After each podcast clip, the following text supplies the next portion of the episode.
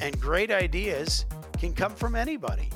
As long as you have that open, courageous, collaborative culture, then I think that you can make a difference. Change is hard, there's no question. And I believe that the people now in this organization have embraced that and believe in what they're doing. And for me, if you've got great people that really want to work together and want to create something special, it makes it so much easier to be a leader. No, those were not the words from the CEO of a Fortune 500 company or the founder of a high growth tech startup. That was Keith Pelley, CEO of the European Tour. In less than two years at the helm, Keith has transformed their culture and created the innovative vision for this once traditional golf organization. The European Tour, under Keith's guidance, is now taking a courageous leadership role that embraces experimentation, entrepreneurism, and creativity. His motivation? To grow the popularity of the sport, connect with an untapped younger audience, and ensure a sustainable, relevant future for the game he loves. Welcome, everyone, to the Mod Golf Podcast, where we speak with golf's top influencers, entrepreneurs, innovators, and disruptors about their vision to reimagine, transform, and grow the game. I'm your host, Colin Weston, and today I have the pleasure of speaking with European Tour CEO Keith Pelley. Hello, Keith. Thanks so much for joining me today on the Mod Golf Podcast.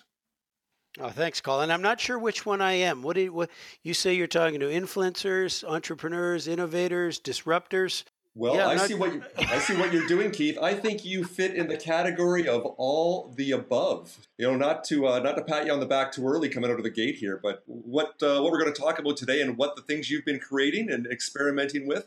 I think you uh, you certainly fit in, into uh, into all of those. So, so Keith, very, very kind. Oh, you're welcome. I can't wait to dig into all the innovative things that you're creating here, Keith. But before we do that, can you tell us who is Keith Pelley and what motivated you to leave your role as president at Rogers Media in Canada and to accept the challenge of the European tour? Oh, I've had um oh, well thanks very much well, Rogers Media was was a terrific job. Actually loved uh, all facets of that, and and certainly uh, adored the Rogers family, who are terrific to myself and to my family. Uh, I've I've been very fortunate. I've had a real privileged career and an opportunity to work with some uh, some fantastic people. And I've worked in sports all my life, worked with athletes all my life. And I think, Colin, I, I think the reason that I made the move here certainly I had a great love and appreciation for golf, both watching and playing, but I'd never worked in the sport. And so I guess the chance to combine business with a sport I've played since a young age was enticing. And as I became more familiar with the European Tour, I was energized by the potential and the opportunity, and a very progressive chairman and board who shared my desire for change. Combine that with the tour already had many building blocks in place three multinational tours played across five continents of the world, strong relationships and partnerships that we've cultivated in Asia, Australia, Korea, a global footprint. You know, already in place with opportunities for growth, a strong brand like the Ryder Cup, and perhaps the most important thing, which is the real magic of, of the European Tour and golf, which is our players. They're special. You know, they have incredible integrity, sportsmanship seldom seen in professional sport, and they're passionate and believe in our tour and and have been a, a wonderful asset as we've tried to build and grow it. So I think there were a number of reasons, and my charming bride wanted to live in Europe and go on an epic adventure, and she's on There's one now. The motive. There's the motivation. And, now, and now it all makes sense. She's on one now, Colin. She's on one now. okay, now it all makes sense, Keith. Well, I find it very interesting that what you're doing with uh, with Rogers. I'm sure you were very happy and very engaged with doing that. So for you to take this leap in faith, and be, besides your wife wanting to work in Europe or live in Europe, I find it uh, I find it interesting that you've taken on this new challenge here. And I'm, I'm assuming that before, and you've been there for two years now. Is that correct? Almost two years to the day that you've been CEO of, of the European Tour. I think 20 months. I have another four months to go before my anniversary. So which which allows me to uh, to hopefully make some more progress before the two year mark. That's great. So, but I'm sure right out of the gate you had some big plans of changing how things were done at the European Tour and, and what you were creating there. And on that, I'd like to start with what happened uh, just a week ago here, and that was with Golf Sixes. So, can you please tell our audience what is Golf Sixes and where you're planning on going with that?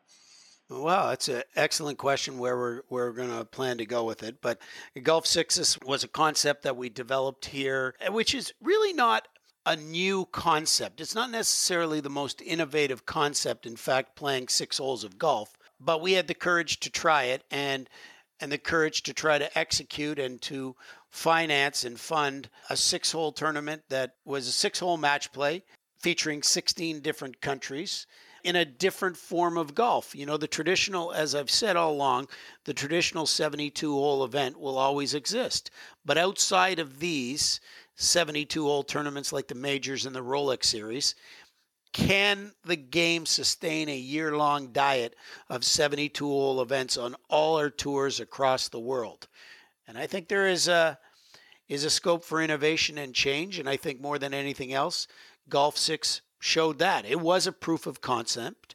It certainly accomplished the, the fact that the concept worked. It showed again how supportive our players are, both in, in person, like Chris Wood, and on social, like Justin Rose. And there will be fine tuning to make it. But the six hole greensome match play concept certainly worked. And it combined what we think is critical is the game needs another format and it needs a format that is geared towards attracting uh, a different crowd. It needs to be always maintaining the integrity, but certainly putting entertainment at the forefront. If it isn't entertaining, it's failing in, its objective. And we believe that we are an entertainment content company where golf is our platform. And I think the Golf Sixes showed that there is an appetite for change and the crowd that we had, the feedback that we had, and the media support. They had a, a willingness to want this to work. And that's something that that was not missed from all of us here at the tour. So golf sixes is something now uh, you ask where it goes from now. We're going to enter into a research and a planning stage, but one of a one with a sense of urgency. We're going to receive as much feedback we can from our players, our stakeholders, our fans, and then determine where it can go. But the newspapers in the UK told us to do something different. We did, and they gave it blanket coverage. Social media was hugely positive, and now we need to build on what we believe is something special. It's wonderful. And I find it interesting with the even the name and the brand Golf Sixes. I believe you have taken inspiration from other sports that have succeeded in compressing their gameplay and making it a more engaging experience and having that overlay of entertainment and content creation from with cricket from a five day test match to 2020 cricket that they have now, and also with rugby with a compressed version of rugby sevens, which are, both of those are extremely popular. So, can you tell me a bit about that? Was were those a couple of the inspirations you used to create golf sixes? Well, well, I think the the inspiration really came from the what I believed and what we all believed here at the tour was the need, and I believe the narrative that is happening around the world of golf that we need to broaden our base as far as as who consumes this game on a regular basis and how we can actually extend this wonderful game and these incredible athletes that we have and extend them to a larger audience. And to people that are not necessarily golf aficionados or not necessarily what I call golf diehards. So what we needed was something that was incredibly fashionable, something that was was fast paced, something that was different than the traditional 72 hole tournament. And that's what we did. And like I said, it's in the infancy stages. It will evolve. We will build it. We will grow it. Uh, but the response that we had certainly validated what I just gave you, and that is the fact that there is an appetite for a new format in the world of golf. And when you look at, as you said, in terms of the rugby sevens, or when you look at 2020 cricket, yeah, when you look at anybody's business, I think if you are not continuing to look to improve your product, if you're not looking to evolve and to grow your business, then you run the risk of uh, standing still and and falling behind. And at that particular time, there are a plethora of examples over the years that people didn't think that A, the internet was going to be as successful as it is, or digital and the way that people consume content was not going to affect the retail business like it did. And for those that didn't actually move forward, those were the ones that are now out of business and fell behind. And I think that whether you're in business, whether you're in sport, and as as someone who is a gatekeeper of the professional game, I think we owed it on our players to explore different formats to grow the game for them, and that's what we're trying to do here. And I think the first step you've taken here is a, uh, a very positive one.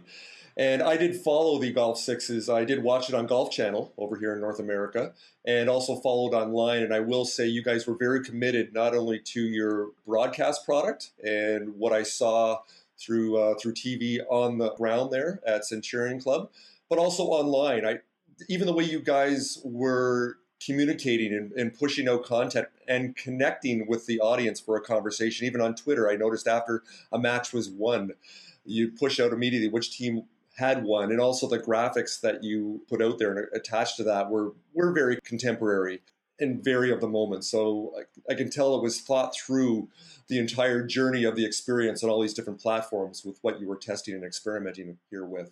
I think that's important. I think that's critical. But like I, I said, Colin, we took a lot away from it. We learned a lot. You know, we made we made some mistakes. Some things worked, some things didn't. But you have to be prepared to accept failure if you're going to try some real creative and innovative ideas. And that is in all aspects of life and anything that you do in business and anything that you do in sport. And, and we're willing to uh, to try. There is, I said, a global appetite to try new ideas. We have championed them, and there's no doubt the time is right. But as I said, it's it's it's not just golf. Colin, you would you would know this.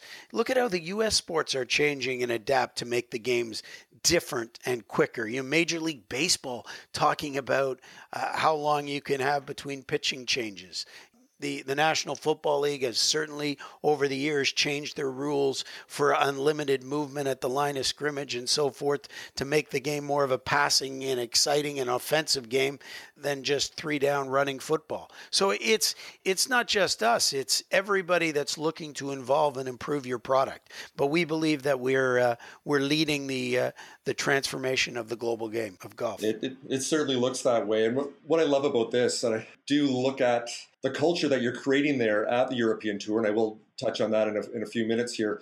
But this entrepreneurial spirit and the way you're you're approaching this, Keith, you you sound more like a young Silicon Valley tech startup founder rather than someone that's running an established global golf tour. And I think that's great. The fact you're now taking the stance of experimenting and taking chances. And very much, I don't know if you're familiar with the lean startup methodology that applies mostly to tech startups of putting something out there is what they call a minimum viable product and figuring out what works and doing this build, test, learn, and then iterate and then build again very quickly.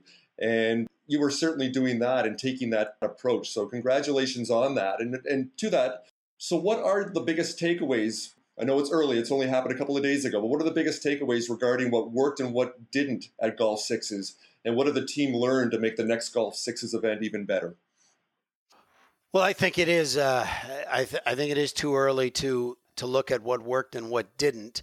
Like you would in Silicon Valley, you would take an idea and you would try a proof of concept, and then you would go into a deep research mode and evaluate through focus groups and data and through all different types of findings through the actual key stakeholders that you're eventually targeting.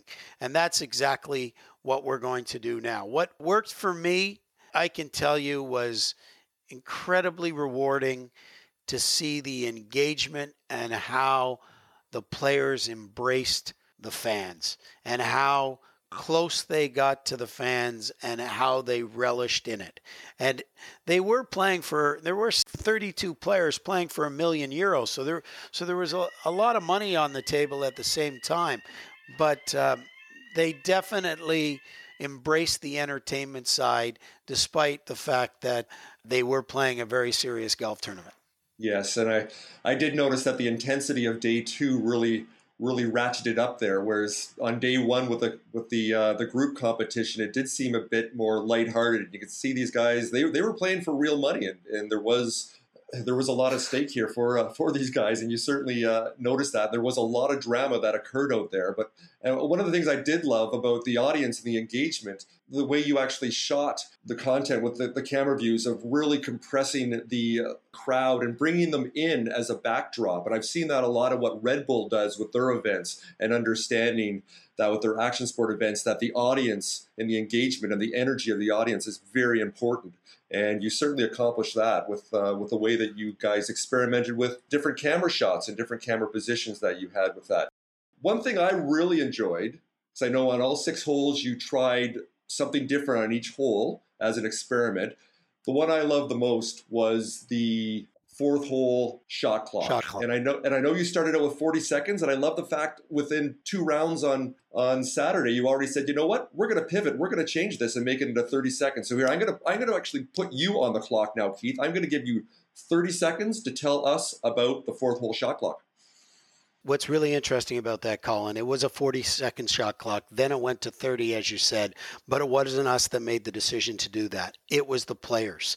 Really? Uh, a number of player, a number of players came to our uh, tournament director and said 40 seconds is too long right? Just make it 30 seconds. We'll take one practice swing and hit it down the middle. What is really, really interesting and what we'll need to do some research is based on the fact of that hole compared to one of the other uh, par fives, was it more successful as far as fairways hit with the one that was in the shot clock or the one that isn't? And that's one of the pieces of research we're going to do. But it was fantastic being there and watching them hit within 30 seconds. I loved it. And one of the things I loved is when it got within 10 seconds. Well, usually when they're putting around the greens, there were more fans there, that you'd have people screaming, counting down to zero. And it didn't seem to faze the players. And I love this. And one thing I've always said about golf is very much like tennis. Why does it have to be so dead quiet? I know, Keith, you come from a, a sport background, especially with baseball you know, if someone, a, a, major league ball player is able to hit a 95 mile an hour fastball when there's 50,000 people screaming, why can't someone hit a golf ball or hit a tennis ball if the noise level is still at that constant level like you would have at a at a major league baseball game. So I I love having that countdown there. Didn't seem to put off any of the players. Some of them seem to relish that and seem to enjoy it. No, not at all. In fact, Andy Sullivan waited every time so that uh, so that he got the countdown. But yeah, you made reference to to Major League Baseball. How about the National Basketball Association? You know, where they just absolutely pound the music during breaks that often goes right into the play, and it doesn't stop LeBron James from hitting a three pointer. So it's just uh, as again, we're in the midst of of uh, of determining what works and what doesn't work, but you have to be prepared to experiment with a bunch of different concepts. And when you have the players at the forefront uh, leading that, and and you know, on Sunday I I got there early on Sunday, and this was just before Chris Wood was going out to play his quarterfinal match, and you know, here's here's a great champion, a Ryder Cup player, and he and he said to me, he said, Keith, Keith, he said, he goes, here's what we need to do, and and that was pretty telling because first he said we, and then by saying here's what we need to do, he's bought in, right? He's like, okay, here here's how we can improve it, and and and I just I just looked at him and I just said, well, he's six six, so I looked way up. Um, and and and I and I said, you know, uh, thanks for the support. He said, no, this is this this is great. And and I don't think, and I think it's really important to to express this. This is not going to happen every single week. And this is not replacing the game that we love. I, I love the 72 hole tournament. I love the 18 hole stroke plays. Love it. You know, that's why I got into this game. But, but, and I've played that all my life. But at the same time, right, the world is changing. People are consuming content completely different millennials and today's youth have so there's the saturation of content and the multiple choices they have for entertainment now is overwhelming. And golf has to evolve and change with the times. So we're not looking to replace something here. We're looking to add and extend the audience and extend the reach of this wonderful game to a new audience. And maybe just maybe that through the actual incredible engagement with the players and seeing their skill and being able to touch and feel them up close, just maybe they, like I did when I was a young kid, fall in love with the wonderful game. It's my understanding that you have you have a 14 year old son, and I believe you use him as your your barometer, your litmus test for what uh, what appeals to a younger audience and, and, what works. What did he think of the uh, of the golf sixes? Well, it's it's it's interesting because watching the first couple of hours on Sky, which I think was broadcast to the U.S. audience as well, I think was uh, a tad too much on the entertainment side. And then it went a little bit too much on the golf side.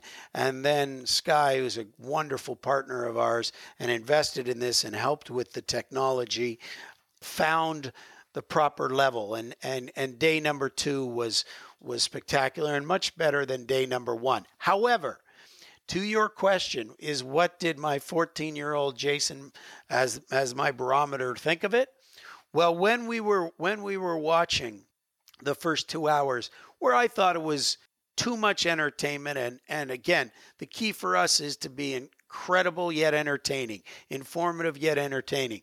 You know, and he said he goes, you know, he said, "What's what's wrong, Dad?" And I said, well, no, no, no, nothing. He said, no, no, no, no, no. What's what's what's wrong? I said, well, I just I just think we need to show more golf shots, and I think this and this. And he went. He said, he goes, ah, oh, it's great. And I said, Matt's a 14 year old, and he said, he goes, hmm, Dad. This is a whole different product, and you're trying for a different audience. And with all due respect, the 53 year old man is not the audience. No. And that's, and unfortunately, I'm 53 and he was pointing it towards me.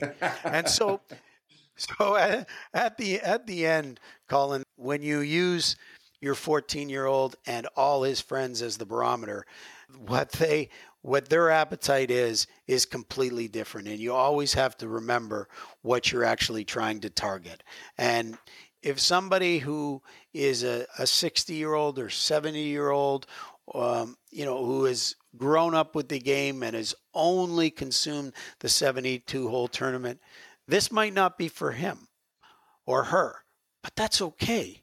That's totally okay. Golf needs to extend its audience and reach out to the likes of the 14, 15, and 16 year olds. And, you know, sometimes us administrators need to understand that sadly, I'm no longer in the 18 to 49 demo.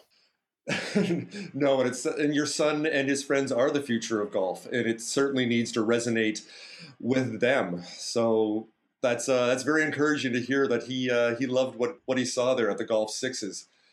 So I, I could talk about golf sixes all day here, but I don't only have you for uh, a limited amount of time. So there are some other things I wanted to, to touch on. So I, I realize you've made a big push here with golf sixes and the other initiative we're going to talk about in a minute here with the uh, with the public and with the media of what uh, the bold innovations that you're uh, that you're trying here.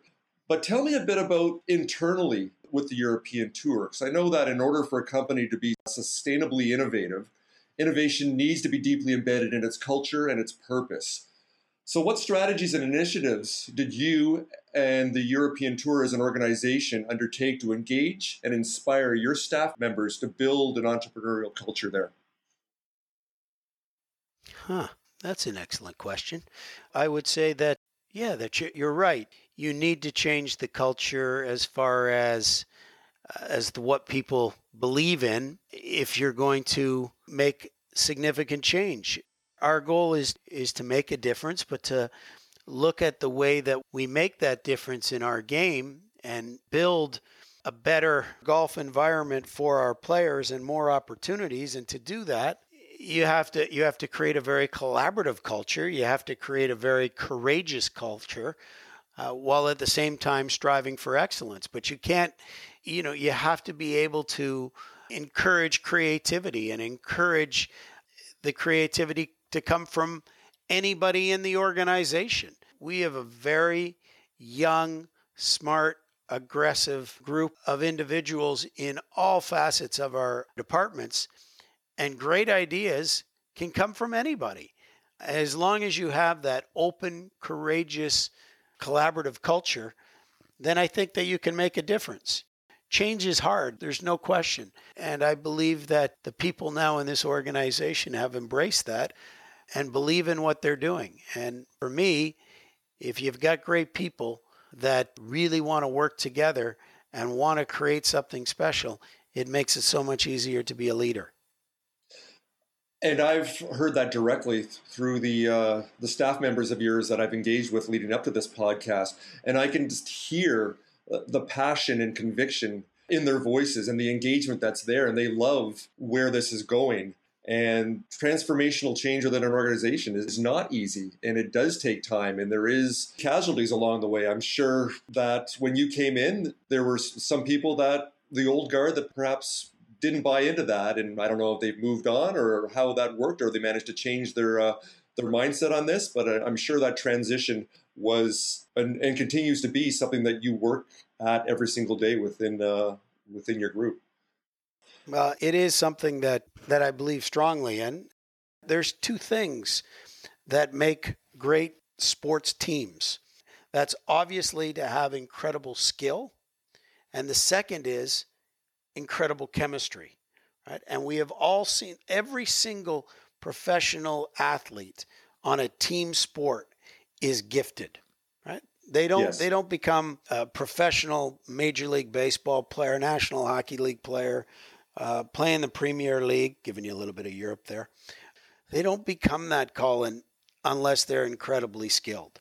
However, the best teams and the teams that repeat and and are great is because of the intangible, and that's the chemistry they have and the appreciation and respect for individuals. And there are many times that the most skilled players don't win the championships. Over and yes. over again, that happens. And that that's the intangible. So, if you, you first and foremost, you need great people to work with you and to have, and they have to then be able to work in a in a cultured environment where it's collaborative and chemistry is critical. And then, hey, then you then you can create something special. And I believe you guys are just at the tip of the iceberg here of the, the potential within your organization. And I certainly look forward to hearing all the great things you guys create in the future. And I know I only have you for a few minutes more here, Keith, but speaking of the future, Golf Sixes is not the only initiative and innovation that you're uh, you're creating. Could you tell us in our audience about the upcoming 2017 Rolex Series 8 and what goals that looks to accomplish? Oh, Oh, well, there's no question. This is one of the most important initiatives in the tour's 45 year history. The Rolex Series, you know, will elevate the already high points of our European tour season. There's eight events. They're all a minimum of 7 million prize purse, but it's much more than just money. It's a total different product. It'll have significantly enhanced content across all our platform, enhanced TV coverage, enhanced digital production, enhanced technology. There's a higher concentration on interactivity for fans at the event. There'll be increased ranking points for the race to Dubai and the Ryder Cup after that point race brings later in later in the uh, in the year. It's uh, it's a product that we believe can grow over time, and at the same time, the Rolex Series is uh, is eight events that are high profile events that we believe will elevate the overall brand of the tour. And our first one is coming up at the BMW PGA Championship in just a couple of weeks, and we're excited about it. You know, uh, we're we're very fortunate and privileged to have Rory playing and Justin Rose and Henrik Stenson. And the field is significantly stronger uh, than we had last year. And, and this was an initiative that really at the end of the day, everything that is created at the European Tour is done so with not only the players at the forefront of our thoughts, but with their feedback. And we helped crafted this with our top players, and then we had a wonderful partner who is not only a, a sponsor in terms of uh, of Rolex, but a great partner and a great believer in the game globally. And this is an initiative we're excited about, and uh, and the first one is just a couple weeks away. Well, we look forward to that on, I believe that's May 25th to 28th. Before I let you go here, Keith, I, am going to I'm going to put you on the spot here. Yeah. And I'm going to actually ask uh, to pull out your crystal ball here. So, where do you envision the game to be, and what do you think it will look like in five, ten, or even 20 years from now? 20 years is a, is a bigger question. Five years, it'll still be evolving and, and, and changing. In 20 years, huh, uh, 20 years, I think the majors will be very much where they are, strong and still determining many of the players' place in history. There might be one more major in, in 20 years, who knows? I do believe that Asia, the game will have grown significantly in Asia, and, and China will be a powerhouse in our game. I believe there will be a consolidated global tour in 20 years, and I believe there will be a flourishing second format. There you go. That's a great answer. I certainly did put you on the spot there. And well, if we if we look fast forward to 20 years, your son Jason will be 34. Perhaps at that time, I look at we haven't had a chance to talk about this, but with virtual reality and augmented reality and, and the overlay that's being developed there, and where that'll be, who knows? Maybe we'll have the opportunity that Jason, as as a recreational player, will in virtual reality be playing in a major at the same time at the Masters with uh, with whoever is the top golfer at the time. Who knows? That that could that could be the future of engagement. That you're actually in a virtual reality situation, walking down the fairway at, at a major with the players. That would be kind of cool. There's there's my two cents worth. Definitely. Yeah, def- definitely, definitely could happen. The bottom line is, even though I'll be 73, I'll still not want him to beat me. And and uh, at se- at 73, and at 73, I guarantee you, I will be uh, at the lake at the uh, at, at, my house, just two hours north of Toronto. So, but uh, my word, how will I be consuming content? That'll be uh, that'll be an interesting one. Well, that'll be another conversation that I hope you and I can have at another time. So, on that note, Keith, I, I want to thank you very much for taking the time out of your hectic schedule to talk with me today on the Mod Golf podcast.